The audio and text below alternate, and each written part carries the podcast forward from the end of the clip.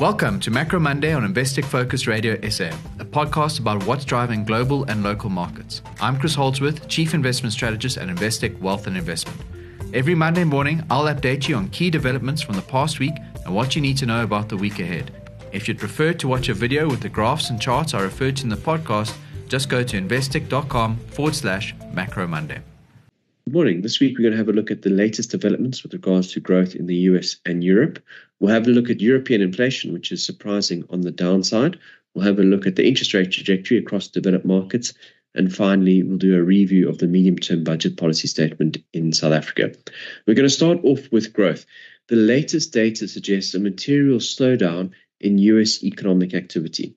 This is from the Atlanta Fed. They've got a, what's known as a nowcast, which is a very tiny estimate of GDP growth based on the latest data that comes through. And based on their model, GDP growth in the US in Q4 so far is running at about 1%, down from 4.9% last quarter. And that estimate from the Atlanta Fed has in fact halved over the past week and a bit or so. So there's clear signs of a deceleration in economic activity in the US. A similar model in Europe provides an estimate of around about minus 0.25% growth. So the latest data suggests that growth in the US is, is pretty weak at the moment and growth in Europe is negative. Now, the consensus forecast at this point is still for a roughly 50% chance of recession in both the US and in Europe. And those numbers seem a little light when one looks at the leading indicators for economic activity in the US, and we've touched on that over the past couple of months, and the latest data in Europe, which suggests that growth is running at a negative rate in this quarter, and it was negative for last quarter too. So there does seem to be some upside risk to consensus estimates of recession in both Europe and in the US. Now, speaking of economic data that has been decelerating, the non farm payrolls data, which came out on Friday, was a material miss. Not only was the number about 30,000 below consensus, the previous two months were revised down by a collective 101,000 jobs. That's a pretty sizable revision, and it just adds to the collection of downward revisions to the non farm payrolls numbers that we've seen over the past year or so. It's fairly regularly been the case. The numbers come out, been quite good, and then subsequently been revised down. Given the latest numbers, quite clearly the case that we are seeing a slowdown in the labor market in the US if we look over time in history and when the yield curve has typically inverted, it would normally be within the next couple of months that we would expect to see non-farm payrolls growth flatline, and that would be consistent with the recessionary call. So we'll wait to see what's going to happen over the next couple of months, but it's quite clearly the case already uh, that the leading indicator suggests that there is going to be a slowdown. We'll touch on some of that shortly. The unemployment rate also ticked up slightly picked up to 3.9%, which is still very low by historical standards, but that's reason for concern. Typically, low unemployment periods coincide with low equity returns. If you look at the data going back from the 50s up until the back end of, of last year, environments that have seen a low unemployment rate have also seen very low real returns for equities. And the current period is no exception. If you look from the period at which the unemployment rate dropped below 4%, which was in December 2021. From then up until now, the S&P, from a total return perspective, has been negative, well below the cumulative inflation of around about 5.5% over that period.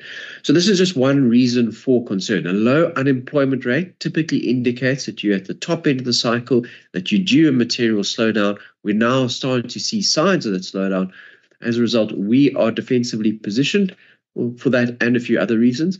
And there's limited reason for us to shift away from our defensive position just yet. Now, on some of those leading indicators that suggest a slowdown for the labor market ahead, we've got survey data from the NFIB survey.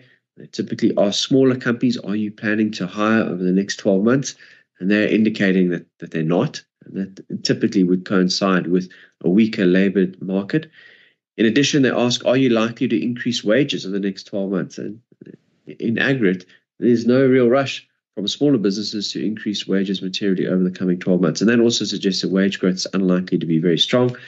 If you look at the manufacturing PMI data, there's typically a strong relationship with the labor market going back to the 60s. The latest data has been quite weak from the manufacturing sector, suggesting that we do some weakness in the labor market as well. In addition, there are a couple of other signs of trouble in the data. If you look at the number of people employed in the trucking industry, that's declined quite materially. Typically, that coincides with a recession.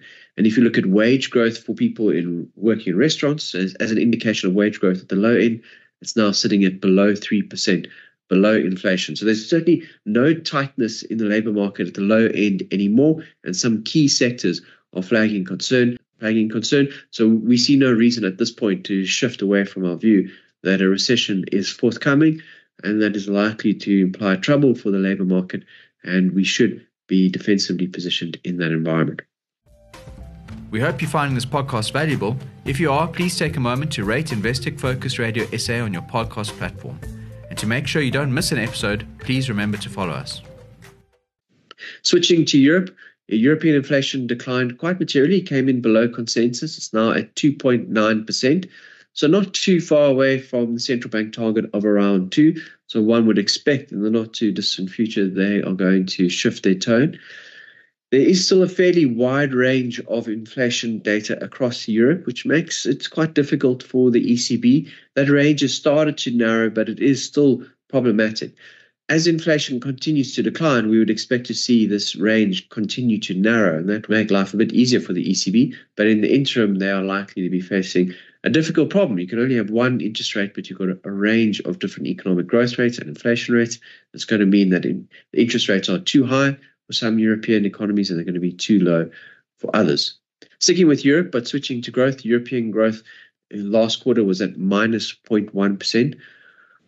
Annualized, you're looking at about minus 0.4%, well below the annualized growth in the US of 4.9%. So a clear difference between the two. Given that the Q4 number we mentioned right at the top is tracking negative, it looks quite likely that Europe is, is in recession as we speak, and those consensus forecasts need to shift up. Switching to growth forecasts for next year, it's quite interesting at the moment. The consensus forecast is that growth will be 1% in the US, in Europe, and Japan over the next year. It's not often the case that those economies have growth rates that similar. It's also not often the case that consensus forecasts for growth pan out to be correct. So this is something we'll have to keep a very close eye on over the coming year. Differences in GDP matter immensely for equity returns, they matter immensely for currencies too. So we'll have to get a handle on it. But at the moment, the consensus view is at the moment, the consensus view is for convergence of GDP growth rate at a low rate for developed markets, well below what we see in emerging markets, China as an example. Switching to interest rate expectations, last week we had a meeting from the Fed, from the ECB, the BOE, and the Bank of Japan. All of them kept rates flat. Amongst them, ex Japan, they're all expected to cut rates from around about the middle of next year, and the Bank of Japan is then expected to increase rates a bit beyond that. If we take into consideration everything we've said up until now, if we look at Europe as an example, inflation is looking like it's under control, but Europe is looking like it's in a recession. Under that environment, you would expect to see a rate cut sooner than the middle of next year. It's a similar story in the US, given the leading indicators for employment. We'd expect to see a slowdown. Given that inflation looks to be increasingly under control in the US too, we'd also expect to see a cut before the middle of next year. So the consensus view is that central banks are going to continue to be hawkish for the next eight months or so. We expect that they're more likely to respond to the ter- deteriorating growth environment through a rate cut from about the, the end of Q1 next year. Lastly, on South Africa, we had the medium term budget policy statement come out last week. There were no massive surprises government announced that revenue is going to come in below the February forecast by around about 60 billion rand. That was roughly in line with our forecast. They lowered their growth forecast, but now they're roughly in line with consensus, so no big surprise there. There were two points I think worth mentioning from the medium term budget policy statement.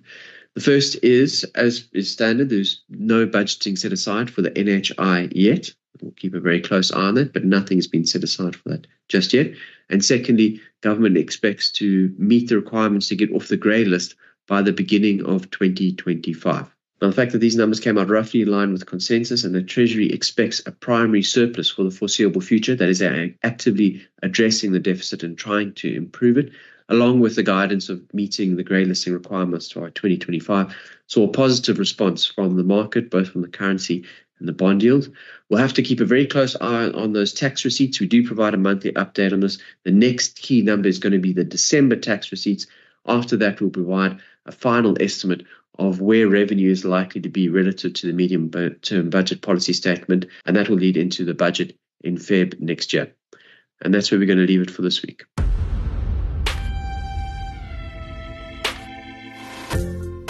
That's all for this episode. Do tune in next week for more investment insights from me, Chris Holdsworth, and the Investec Wealth and Investment team. If you haven't yet added us to your podcast feed, you can subscribe to Investec Focus Radio SA wherever you listen. And please take a minute to rate our podcast so we can surface this content to the broader investment community. If you want to see the graphs that are referenced in the podcast, you can watch a video version of this recording at investec.com forward slash macro Monday. The views expressed are those of the contributors at the time of publication and do not necessarily represent the views of Investec Wealth and Investment International and should not be taken as advice, guidance, or recommendation. Investec Wealth and Investment International, a member of the JSE Equity, Equity Derivatives, Currency Derivatives, Bond Derivatives, and Interest Rate Derivatives markets, an authorized financial services provider and a registered credit provider.